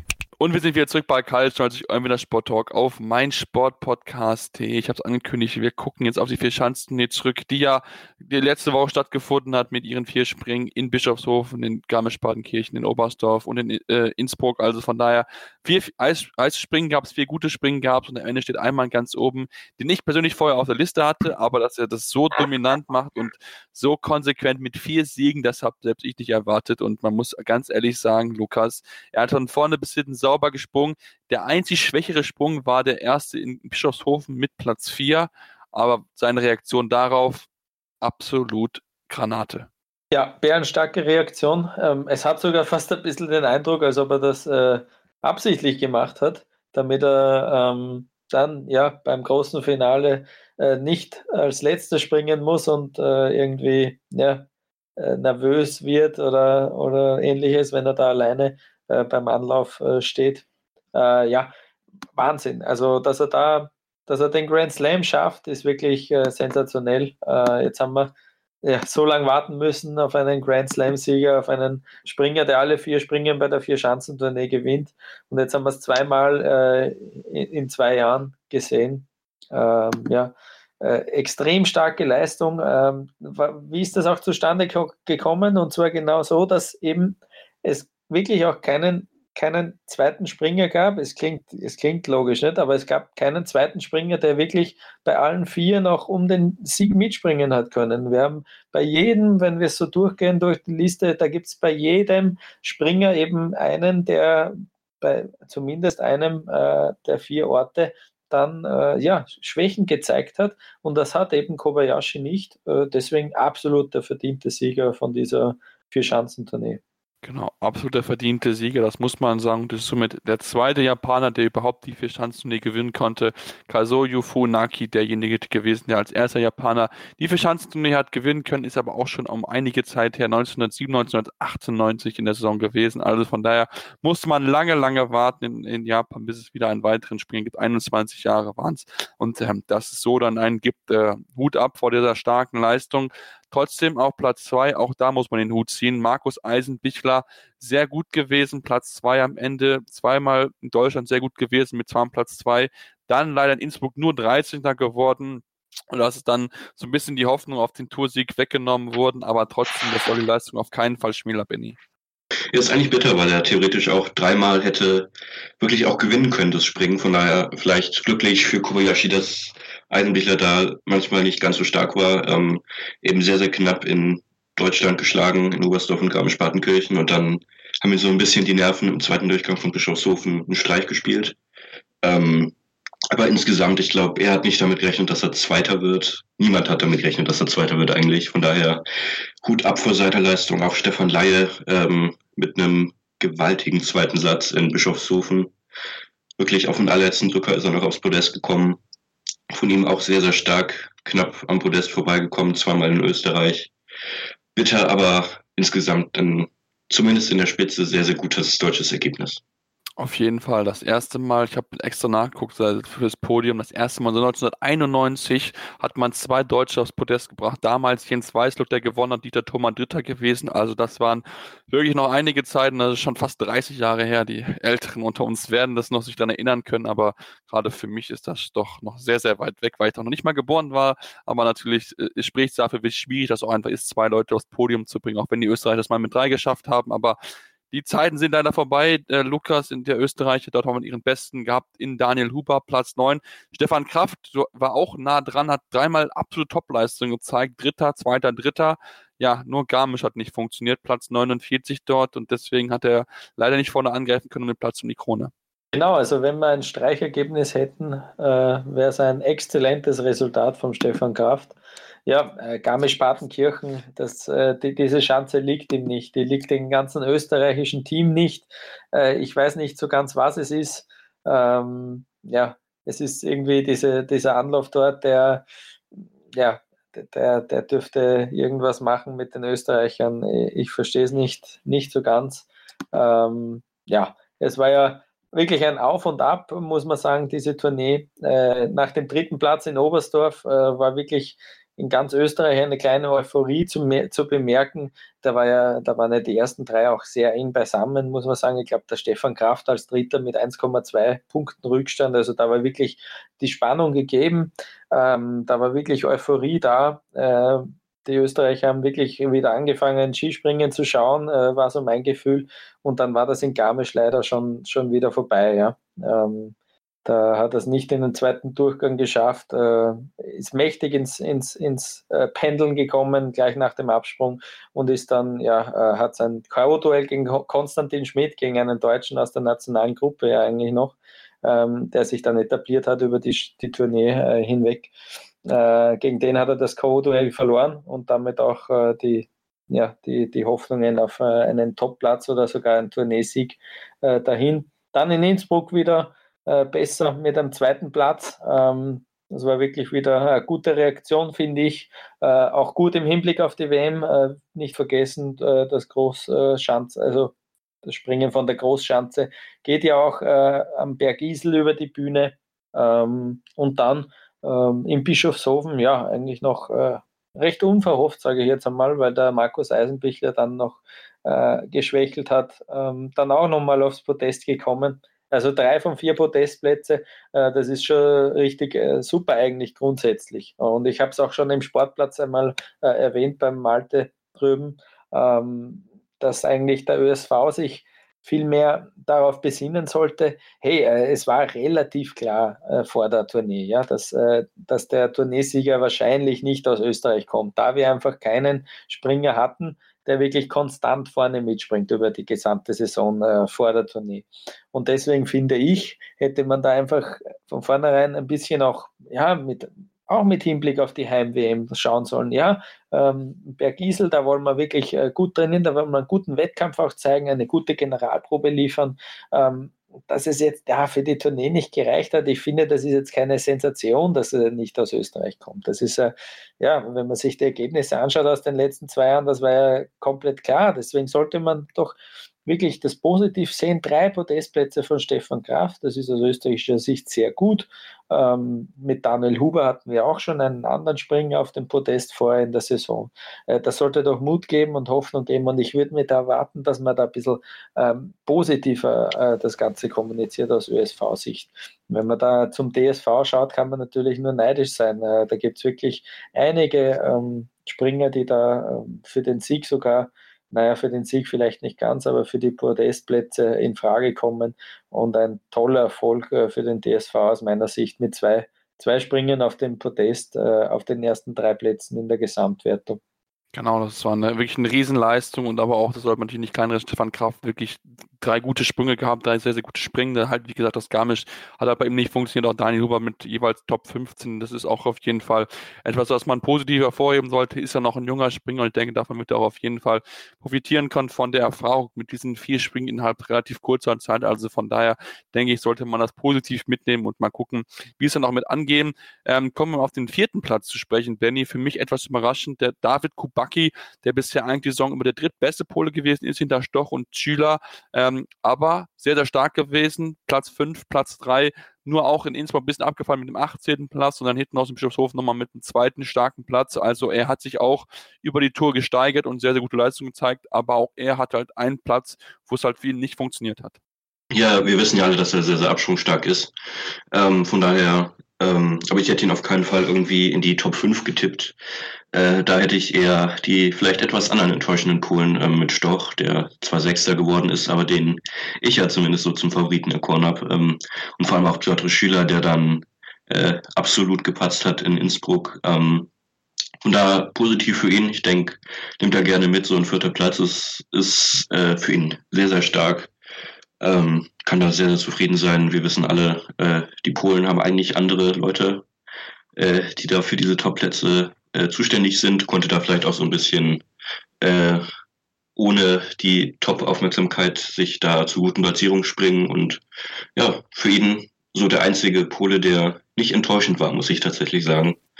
Stoch, wie gesagt, hätte ich weiter vorne gesehen, Schüler auch. Und dann, was mit Stefan Hula und Maciej Kotz los ist, ist mir ein Rätsel, aber der Pole, der hat mal überzeugt. Ja, auf jeden Fall. Und bei Kammisch doch, wenn Bischofshofen ein bisschen besser gewesen wäre, hätte er auch diesen Podestplatz sichern können, aber dort Platz 12 hinten raus ist dann noch zu wenig gewesen, um dann nicht aufs Podest sich zu hieven. Deswegen muss er auch da gucken, dass er ein bisschen wieder regeneriert, dass er wieder klarkommt, dass er das möglichst schnell aus dem Kopf kriegt, weil die WM steht ja an und ich denke, da hat er mit Sicherheit Ambitionen dort, um den Titel mitzuspringen. Dann auch ebenso überraschend, für mich sogar noch viel überraschender, glaube ich, als alles andere, Roman Kudelka auf Platz 5. Der Tscheche, ich habe mal extra nochmal nachgeguckt, der hatte schon mal eine gute Saison und der war 2012 schon mal Fünfter und ist jetzt wieder aufgefallen mit guten Leistungen, aber auch natürlich auch mit seinem picken Anzug, mit seinen picken Skier. Also da muss man sagen, Lukas, der kam so ein bisschen auch wieder wie Kai aus der Kiste rein. Ja, ich bin da ganz bei dir. Neben Kubacki für mich auch die Überraschung dieser Tournee. Wirklich sehr konstant eigentlich, muss man sagen. Toll gemacht das tschechische Team. Da geht auch ein bisschen die Formkurve, die Stimmungskurve nach oben. Die haben jetzt Jakub Janda, einen ehemaligen Tourneesieger. Ich glaube, er war ja damals dabei bei diesem Ex-Equo-Tourneesieg. Der ist jetzt der Sportdirektor dort bei dem tschechischen Skispringerverband.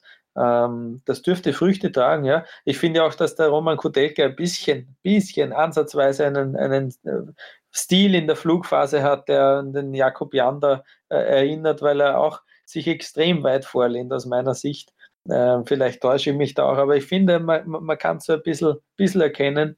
Also wirklich auch durchaus sehr überraschend und Platz 5 in der Tournee, in der Tournee-Gesamtwertung, wenn man da zum Beispiel vergleicht mit dem Gesamtweltcup derzeit, da ist er nur auf Platz 13, also deutlich über seinen bisherigen Leistungen über die Saison gesehen. Daher wirklich sehr überraschend, dass er so weit vorne mit dabei war. Auf jeden Fall sehr überraschend und auch, wie gesagt, sehr auffällig, pinker Anzug, pinke Skier, also von daher werden wir ihn mit Sicherheit auch noch weiter beobachten und mal gucken, ob er dann noch diese Leistung, die er hatte, ja auch konservieren kann. Im Weiteren in den Top 10 noch zwei Norweger, die mich außen vor lassen wollten, Andreas Stjern und Robert Johansson, Platz 7, Platz 8. Stjern auch eigentlich mit der Chance sogar aufs Podium gehabt, aber mit Platz 25 in Bischofshofen sich schon Chancen selbst verdaut. Bei Robert Johansson war es gerade dann Garmisch-Fürstenberg mit Platz 19 nicht so ganz funktioniert hat. Ich denke aber trotzdem, damit können die Norweger so ein bisschen zufrieden sein, Benny, auch wenn der eigentlich stärkste vielleicht diese Saison Johann André Vorfang überhaupt nicht funktioniert hat. Ja, bei Vorfang hat wirklich gar nicht funktioniert, insgesamt 16. geworden, kein einziges Resultat in den Top 15, das ist schon ein bisschen bedenklich, weil er schon auch einer war, den man auf dem Zettel haben musste. Ich denke, Stjern und auch Johansson können beide recht zufrieden sein. Johansson hat sich vielleicht ein bisschen mehr ausgerechnet, er war auch schon recht stark bei den Einzelspringen zumindest. Hat man immer wieder mal bei ihm gesehen, dass er da ganz gut mitkämpfen kann. Stjern kam in Oberstdorf komplett überraschend eigentlich. Niemand hatte ihn so richtig auf dem Zettel, war da Vierter, ist dann aber nochmal in Innsbruck aufs Podest gesprungen, aber vor allem Bischofshofen hat bei ihm dann einfach gar nicht gepasst. Auch in Garmisch nicht ganz so stark, hat sich da so ein bisschen die Tournee-Gesamtwertung versaut. Aber ja, ansonsten, ich denke, Daniel André Tande war noch so eine kleine Enttäuschung im norwegischen Team. Da hat man sich deutlich mehr ausgerechnet. Auch Anders Vannemeel hätte man vielleicht ein bisschen weiter vorne auf dem Zettel gehabt. Aber es ist ein solides Ergebnis für die Norweger. Vor allem Stjern hatte man nicht auf dem Zettel. Von daher vielleicht mit Vorfang so ein bisschen Wermutstropfen, dass es bei ihm gar nicht funktioniert hat bei der Tournee. Aber ansonsten recht gutes Ergebnis für die Norweger. Ja, genau. Andreas Vannemeel 27. da gewesen, dann an Platz 37, nicht ein einziges Mal den zweiten Durchgang geschafft, immer wieder verpasst. Auch sehr positiv, den du noch reich erwähnt hast, Halvor Granerud, 9. in Garmisch, 7. in Bischofshofen gewesen. Die anderen beiden waren nicht, die hatten die Qualifikation nicht geschafft, also auch dort zwei starke Ergebnisse, aber da fehlt es dann auch so ein bisschen an der Konstanz, wobei er noch nicht so lange mit im Weltcup-Team mit dabei ist. Kommen wir auf zwei weitere Springer zu sprechen, die so ein bisschen von der Position her überraschen, aber wenn man sich die Ergebnisse anguckt, sind sie eigentlich dann doch schon ein bisschen erwartbar dort weit vorne. Kilian Payer, der Schweizer, und Simon Ammann. Platz 10 für Payer, Platz 10 für 13, Lukas.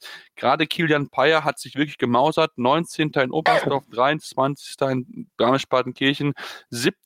in Innsbruck und 8. in Bischofshofen. Also da ist, glaube ich, jemand dabei, der so ein bisschen jetzt anklopft und sich auch langsam im Weltcup sehr, sehr wohl fühlt. Ja, der ist mit den Schanzen in Österreich wirklich gut zurechtgekommen. Ist jetzt wirklich die Nummer 1 im Schweizer Team, was die Ergebnisse betrifft. Simon Ammann hat sich ja erst kurz vor der Tournee auch wirklich qualifizieren müssen, glaube ich. Also der war ja sogar noch kurz davor im Continental-Cup im Einsatz in Engelberg in seiner Heimat, und erst unmittelbar vor dem Auftakt in Oberstdorf hat er sich sozusagen diesen Platz dann gesichert.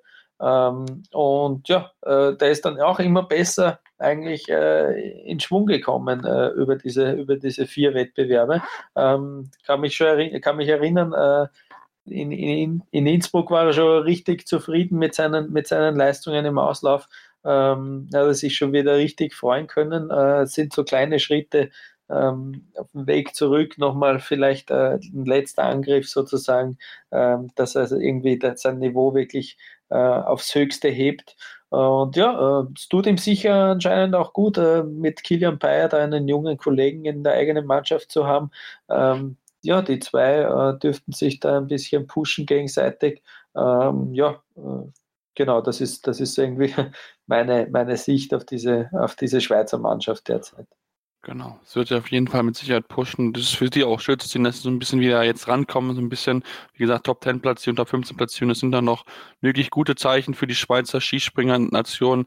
Gucken wir noch auf weitere Springer, natürlich die deutsche Mannschaft, wir haben es schon angesprochen, sehr stark gewesen, natürlich mit Eisen, Michler und Laie, aber auch Platz 11 von Karl Geiger, aller Ehren wert, und ich finde auch Platz 14 von Richard Freitag aufgrund der Saison ist eigentlich soweit in Ordnung, auch wenn Platz 27 in Bischofshofen und 24 in Garmisch jetzt nicht so überzeugend waren, aber trotzdem am Ende Platz 14.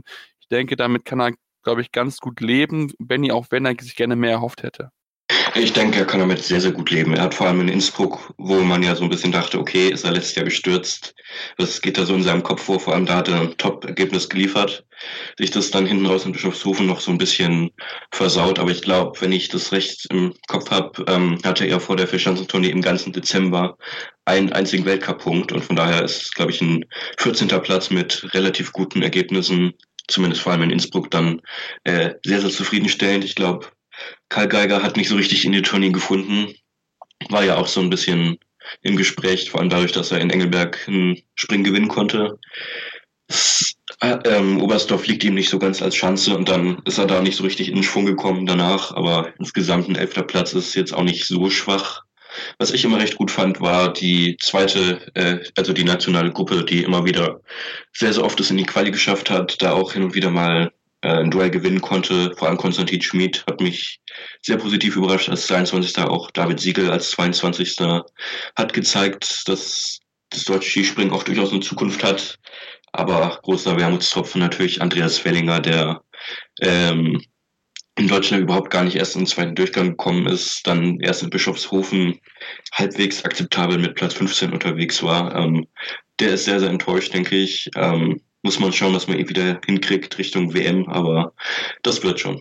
Ja, zumal wir ein wirklich sehr, sehr starkes Team haben, das ist ja wirklich unglaublich, was da zusammen ist. Auch Konstantin Schmid, das angesprochen, Platz 23 in Gesamtwertung, David Siegel Platz 22, jeweils nur einmal es nicht geschafft in den zweiten Durchgang. Das sind schon wirklich gute Leistungen gewesen. Die haben sich ja über die Kontinentalgruppe auch teilweise konzentrieren können. Gerade Konstantin Schmid ist ja dort reingerutscht, und ja, Andi Wellinger, der muss ein bisschen arbeiten, muss, glaube ich, so ein bisschen auch mal den Kopf freikriegen, weil er dann noch zu aggressiv einfach am Absprung ist und es dann von der Technik her nicht so sicher macht, wie man es eigentlich von ihm kennt in den letzten Jahren. Deswegen hat er noch ein bisschen Arbeit zu tun, auch enttäuschend für mich fand ich Antti Aalto mit Platz 13 in der Gesamtwertung, hatte ich mir so ein bisschen mehr erhofft, aber gerade in Garmisch-Partenkirchen und Innsbruck kam er überhaupt nicht zurecht, beides mal den zweiten Durchgang verpasst dort, und dann wird es entsprechend schwierig, die Top-Leistung abzurufen, das muss man sagen. Ansonsten noch 2, 3 Springer, die wir auf jeden Fall nicht unerwähnt lassen sollten, weil sie sehr, sehr überraschend dort weit vorne stehen, und zwar ist das einmal der Japaner Yukaya Sato, den man vorher noch nicht gehört hat, war zum ersten Mal im Weltcup aufgetaucht in Engelberg mit guten Leistung,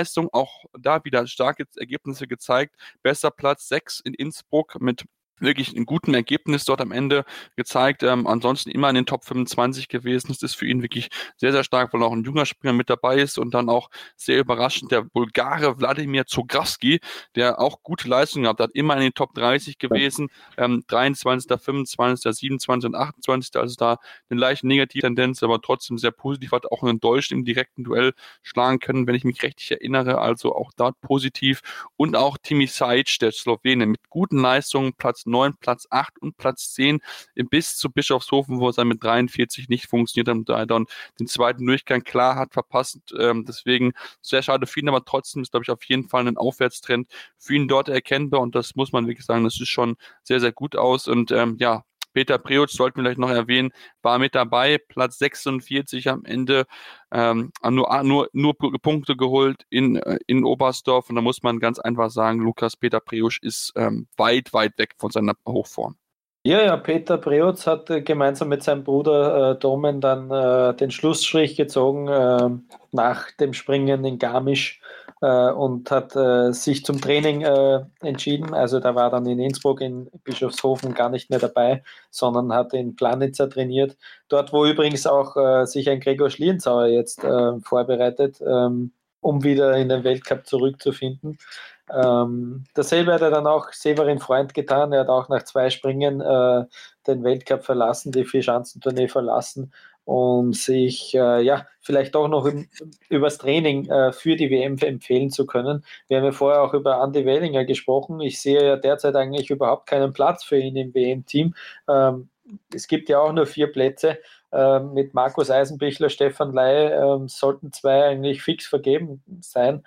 Dann haben wir einen Karl Geiger, einen Richard Freitag, einen Konstantin Schmid vielleicht, der jetzt extrem gut in Form war zuletzt, einen David Siegel und dann will natürlich auch noch ein Severin Freund eigentlich in Seefeld und in Innsbruck dabei sein. Da wird es ganz schwer für den Andreas Wellinger aus meiner Sicht, ganz bitter. Wir erinnern uns ja letztes Jahr noch, auf der Normalschanze Olympiasieger geworden. So schnell kann es gehen im Skispringen. Also da gibt es einige große Namen eigentlich, die derzeit auf Formsuche sind.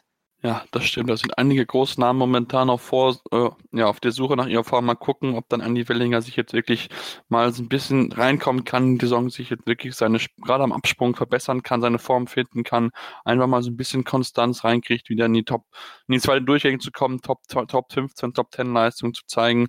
Ich wage es noch so ein bisschen zu bezweifeln, dass wir mit gerne eines Besseren dort belehren. Damit sind wir am Ende unser Rückschau auf die Vierschanzentournee, wie gesagt, sehr ausführlich einfach dort, weil es dort viele einfach Namen gibt, die wir mal mit euch besprechen wollten. Wir sind aber noch nicht am Ende der ganzen Sendung, denn wir haben nämlich noch Rodeln für euch im Angebot. Das heißt, dranbleiben. Hier bei Karl Schneuzig im Sporttalk auf meinsportpodcast.de. Immer informiert sein, auch von unterwegs auf meinsportpodcast.de. Starting Grid. Der Podcast rund um den teuersten Sport der Welt. Mit Interviews. They have everything on paper required to win the World Championship. Und Analysen. Taktik und Ferrari klappt nicht immer gut. Vor und nach jedem Grand Prix. Starting Grid. Die Formel 1 Show mit Kevin Scheuren und Ole Waschkau. In Zusammenarbeit mit motorsporttotal.com und Formel1.de. Keep racing. Auf meinsportpodcast.de. Und wir sind wieder zurück bei Karl Schneuzig, eurem Wintersport-Talk auf meinsportpodcast.de. Ich habe es angekündigt, wir gucken jetzt zurück auf Rodeln. Mein Name ist Sebastian Mühnhoff, wir sind immer noch Benjamin Eisele und Lukas Sarah von Spox Österreich und wir wollen uns jetzt mit dem Rodeln beschäftigen, was in Königssee stattgefunden ist. Sehr beeinträchtigt natürlich von den Schneeverhältnissen, es hat geschneit in Königssee, man hat es ja gesehen, im Moment ist ja in Bayern Ausnahmezustand aufgrund der vielen Schneemassen, die dort gefallen sind. Trotzdem gab's 4 Rennen am Ende, muss man sagen, dort aber mit überraschenden Ergebnissen. Wenn wir uns das mal angucken, bei den Frauen, Benny, steht dort ganz oben Julia Taubitz, die ist nicht unbedingt die überraschende Person, weil sie schon sehr, sehr gute Leistung gezeigt hat, aber dass dann für ganz vorne reicht, ist für sie umso schöner. Ja, sie war nur 6. nach dem ersten Durchgang, hat dann noch vielleicht auch mit ein bisschen Wetter und Wischglück noch die Laufbestzeit im zweiten Durchgang sich holen können und dadurch noch insgesamt auf den Erstrang nach vorne gefahren. War eine gute Aufholjagd von ihr. Ansonsten Nathalie Geisenberger nur 8. 9. beste Zeit im zweiten Durchgang, 16. beste Zeit nur im ersten. Hatte auch Wischpech. Es wurde immer erst direkt nach ihr die Strecke wieder ein bisschen sauber gekehrt und da der Schnee rausgekehrt. Diana Eidberger 14., Tatjana Hüfner 15., aber immerhin drittbeste Laufzeit im zweiten Durchgang gehabt. Es war ausnahmsweise mal kein gutes Ergebnis für die deutschen Rodler, aber ich bin ganz ehrlich, ich würde diese Ergebnisse nicht allzu hoch bewerten, weil die Wetterverhältnisse waren schon sehr, sehr schwer, dann eben auch mit Viktoria Demtschenko, die da gestürzt ist und sich auch ein bisschen verletzt hat, leider. Aber ja, es waren tatsächlich dieses Mal eher die Österreicher, die gute Ergebnisse einfahren konnten. Jetzt fangen die auch noch da an, irgendwie den Deutschen den Platz an der Sonne wegzunehmen. Genau, bevor wir auf die Österreicherin kommen wir natürlich erstmal auf Viktoria Nemtschenko, die wirklich schwer gestürzt ist im ersten Lauf, hat dort, das sah wirklich übel aus, wie das ausgesehen von ihrem Sturz her. Das Gute ist, sie hat sich nichts gebrochen, ist nur ein Schädel-Hirntrauma, wie zumindest ihr Trainer dann auch gesagt hat, Albert Nemtschenko, der hat gesagt, es ist alles in Ordnung, keine Angst, ihr geht soweit doch ganz gut, aber wird mit Sicherheit erstmal ein bisschen außen vor sein, aber ja, Lukas hat, wenn jetzt schon angekündigt, Lukas, Österreich sehr, sehr gut, Platz 3, Platz 6, Platz 7. Damit war so vor dem Rennen überhaupt nicht zu rechnen. Nein, das war es nicht. Unsere nominelle Nummer 1, Birgit Platzer, ist auch gestürzt im unteren Bereich, ähnlich wie Viktoria Demtschenko. Aber trotzdem haben wir es tatsächlich geschafft. Hätte ich mir nie gedacht beim Damenrodeln, ja, dass wir mal wirklich, dass Österreich die Nation ist mit den 3 Ladies in den Top 10. Ja, also Hanna Brock mit Platz 3, die Tochter von Markus Brock, dem ehemaligen Konkurrenten vom Hakel Schorsch, seines Zeichens immerhin auch 5-facher Weltmeister. Und Hanna Brock ist übrigens auch die Cousine von Gregor Schlierenzauer, für alle, die es nicht wissen. Die ist also da sensationell auf Platz 3 gefahren. 18 Jahre ist sie erst alt, hat selber dann danach gesagt, es war auf jeden Fall ein verrücktes Rennen. Unmittelbar vor ihrem ersten Lauf, ist die Bahn gekehrt worden. Das war ganz klar ein Vorteil bei diesen schneefallartigen Bedingungen. Sie hat gesagt, sie hat die Gunst der Stunde nutzen können, hat dann im ersten Lauf die 5 beste Zeit gefahren, im zweiten dann die 8 beste Zeit und in der Summe, ja, man mag es kaum glauben, schaut der 3. Platz raus. Das ist ihr gelungen, da diese gute Ausgangsposition zu nutzen. Genau, und dann mit Platz 6 Madeleine Egle, über die haben wir schon ein paar Mal gesprochen in dieser Saison. Und auf Platz 7 Lisa Schulte, die sagt mir selber nicht wirklich viel, ein neuer Name auch bei uns im Team. Und es war auf jeden Fall für alle 3 Rodlerinnen das beste Weltcup-Ergebnis in ihrer Karriere. Also man muss schon auch fairerweise sagen, dass man wirklich sicherlich den Bedingungen in Königssee verschuldet. Wir nehmen es gerne, hoffen, dass die gestürzten Läuferinnen bald wieder gesund sind und freuen uns über diese Ergebnisse. Auf jeden Fall, das hoffen wir. Wir wünschen natürlich allen das Beste und wirklich die Ergebnisse wirklich sehr, sehr unglaublich. Das muss man einfach zugeben, wenn man mal guckt, die Abstände sind aber schon teilweise riesengroß. Von zu Platz 5 ist schon fast eine Sekunde Rückstand auf die Siegerin. Also das spricht wirklich dafür, dass die Verhältnisse keine einfachen dort gewesen sind. Samar Böttcher noch die zweite, die sollte man natürlich nicht unterschlagen. Auf Platz 4 Tatjana Ivanova, die noch auf Platz 2 lag nach dem ersten Durchgang, aber dann mit Platz 12 oder mit der 12 besten Zeit im zweiten Durchgang noch nach hinten gerutscht ist, auf Platz 4, auf Platz 5 dann Elisa Kautz, die Litauerin, die auch die Lettin, die auch gute Zeiten gezeigt hat, Platz 6 mit der sechstbesten Laufzeit im zweiten nochmal nach vorne gefahren, also von daher dort gut mit dabei gewesen. Kommen wir dann jetzt zu den Männern. Dort gab es dann aufgrund der Wetterbedingungen nur einen einzigen Lauf und Deutschland wieder einen Österreicher oben, aber nicht den wir bisher kennen, Wolfgang Kindl, sondern in Reinhard Egger jemanden, mit dem auch nicht so zu rechnen war, Lukas. Ja, Reinhard Egger feiert seinen ersten Sieg im Weltcup. Er hat die Bedingungen perfekt ausgenutzt. Nur die 16. beste Startzeit, aber ja, mit der Startnummer 31, die dürfte ihm doch wirklich Glück gebracht haben. Man merkt schon, ja, die mit niedrigeren Startnummern, die haben da nicht mithalten können. Am Ende war es wirklich ganz, ganz knapp. Er hat sich 2 Hundertstel vor Dominik Fischnaller behaupten können. Platz 3 geht an einen Deutschen, Sebastian Blei. Wirklich auch wie bei den Damen eigentlich ein sensationelles Resultat, wenn man schaut, wo die üblichen Verdächtigen gelandet sind. Auf Platz 10 Felix Loch, auf Platz 11 Wolfgang Kindl. Da merkt man schon, okay, das dürfte kein allzu normales Rennen gewesen sein. Roman Repilov noch auf Platz 5. Sensationell. Wie gesagt, wir nehmen es gerne mit, so wie es ist. Es war nicht wirklich das Normalste. Es war natürlich ein spezielles Rennen mit diesen Bedingungen. Genau, das war es auf jeden Fall. Platz 4, Jonas Müller, auch den Österreicher, den man für auch noch nicht so auf dem Zettel gehabt hat. Ich denke, Benni, da haben wir schon viel zu gesagt. Gucken wir dann lieber dann auf die Doppelsitzer, weil dort gab es nämlich den deutschen Sieg, den die deutschen Fans sich erhofft haben, den sie gewartet haben im Schnee. Toni Egger, Sascha Binneken mal wieder nicht zu schlagen, haben die beiden Tobis auf ihrer Heimbahn besiegen können und somit verhindert, dass die Trainingsgruppe Sonnenschein, wie sie ja so schön heißt, einen einzigen Heimsieg auf ihrer Heimbahn feiern konnte. Und das wird die 3 mit Sicherheit ärgern und die 4 mit Sicherheit ärgern und mit Sicherheit dann motivieren, in den nächsten Rennen das anders zu machen und dann auf den Heimbahnen von den anderen Deutschen entsprechend Top-Leistung zu zeigen. Ja, Tobias Wendel und Tobias Ahls sind ja auch, glaube ich, wir waren vor diesem Wochenende, glaube ich, seit 2010, 2011 ungeschlagen auf dieser Bahn in Königssee. Wurden jetzt dann letztendlich von Eggert Benneken besiegt, aber die beiden Tobis sagen immer wieder, dass der Hauptfokus bei der WM liegt. Von daher, wenn ihr das so oft erwähnt, wird es schon stimmen. Trotzdem ärgerlich, sind am Ende immerhin 3 Zehntel geworden. Für die beiden Tobis konnten das dann auch in einem guten zweiten Lauf von ihnen nicht mehr ganz wettmachen. Waren da ungefähr zeitgleich mit Eggert Benneken und die haben sich eben im ersten Lauf ordentlich einen Polster rausgefahren. Ansonsten Golke Gamm auf der 5, auch mit einem sehr, sehr guten Ergebnis. Ansonsten noch eben die Österreicher Stoll-Koller auf dem Podest noch gefahren. Also wirklich ein rundum erfolgreiches Wochenende für die Österreicher da im Eiskanal. Genau, rundum erfolgreich in jedem Rennen mindestens ein Fahrer auf dem Podest gehabt, also schon wirklich sehr, sehr stark gewesen, was die österreichische Mannschaft dort hat sich präsentieren können. Das machen wir jetzt hier dann noch Hoffnung für die WM, auch wenn es dann vielleicht bei den Damen nicht so erwartbar ist, aber vielleicht gibt es auch dort die Wetterbedingungen, lassen es vielleicht zu, dass man dort vielleicht auch mit Überraschungen rechnen kann. Gucken wir aber noch, bevor wir jetzt am Ende unserer Sendung sind, natürlich auf die Teamstaffel, die auch stattgefunden ist, und dort waren auch die Österreicher nah dran, führten sogar nach dem zweiten Läufer durch Reinhard Egger, aber dann kam der deutsche Doppelsitzer und hat verhindert, dass die Österreicher den zweiten Sieg haben einfallen können, Lukas.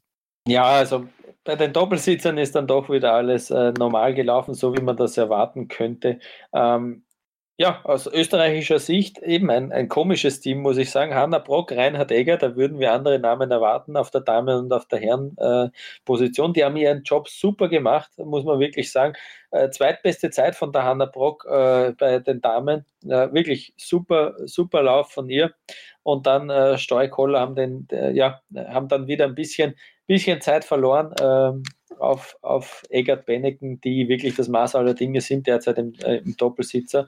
Aber trotzdem, guter zweiter Platz. Wenn ich auf den Teamstaffel-Weltcup schaue, da sind wir immer noch erst auf Platz 4, aber jetzt fehlen uns nur mehr 14 Punkte auf Platz 2, wo wir aus meiner Sicht auch insgesamt dann hingehören, finde ich, weil wir mittlerweile wirklich im Rodeln doch schon eine richtig starke kollektive Mannschaft haben und wirklich auch in jedem Bewerb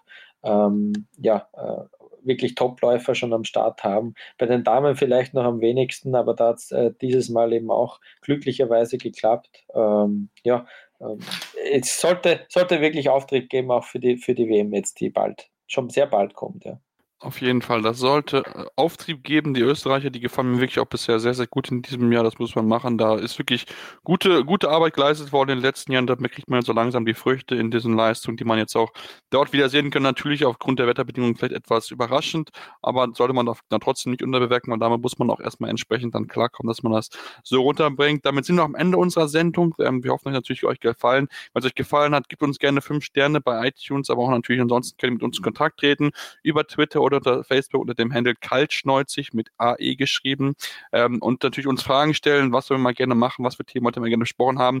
Freut euch auch auf jeden Fall. Wir haben vor, zu jeder einzelnen WM ein Special zu machen und dort besondere Gäste einzuladen. Also von daher unbedingt uns abonnieren, euren Freunden weitererzählen, denn das wird auf jeden Fall gut, und gerade für den Roden haben wir einen absoluten Experten geholt. Das heißt, ihr müsst unbedingt einschalten, unbedingt reinhören, und dann werden wir mit Sicherheit auch über das Skilanglauf reden, wo ihr am Wochenende die Tour de Ski zu Ende gegangen ist mit den Siegern Ingrid Flugförst-Ösberg bei den Damen und Johannes Klebe bei den Herren. Und da wollen wir natürlich dann auch drüber sprechen, auch wenn wir drüber sprechen, weil wir dann auch ein bisschen mehr Expertise uns einladen, die wir einfach in diesem Bereich nicht besitzen. Deswegen auch da natürlich uns zuhören, hier bei Karl Schneuzig im Sport Talk auf meinsportpodcast.de. Karl Schneuzig, der Wintersport Talk auf meinsportpodcast.de. Willkommen bei meinsportpodcast.de Nach 5 Jahren harter Arbeit und viel Schweiß und Tränen haben wir uns im Jahr 2018 endlich selbst gefunden. Wir sind Podcast. Wir bieten euch die größte Auswahl an Sportpodcasts, die der deutschsprachige Raum so zu bieten hat. Über 20 Sportarten, mehr als 45 Podcast-Serien, über 9000 veröffentlichte Podcasts und über 5 Millionen Podcast-Downloads allein im Jahr 2018. Das ist einfach nur Wahnsinn. Gemeinsam mit euch freuen wir uns auf ein spannendes und sportliches 2019.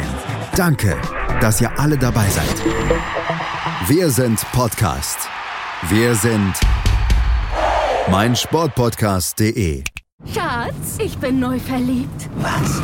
Da drüben. Das ist er. Aber das ist ein Auto. Ja, eben. Mit ihm habe ich alles richtig gemacht. Wunschauto einfach kaufen, verkaufen oder leasen. Bei Autoscout24. Alles richtig gemacht.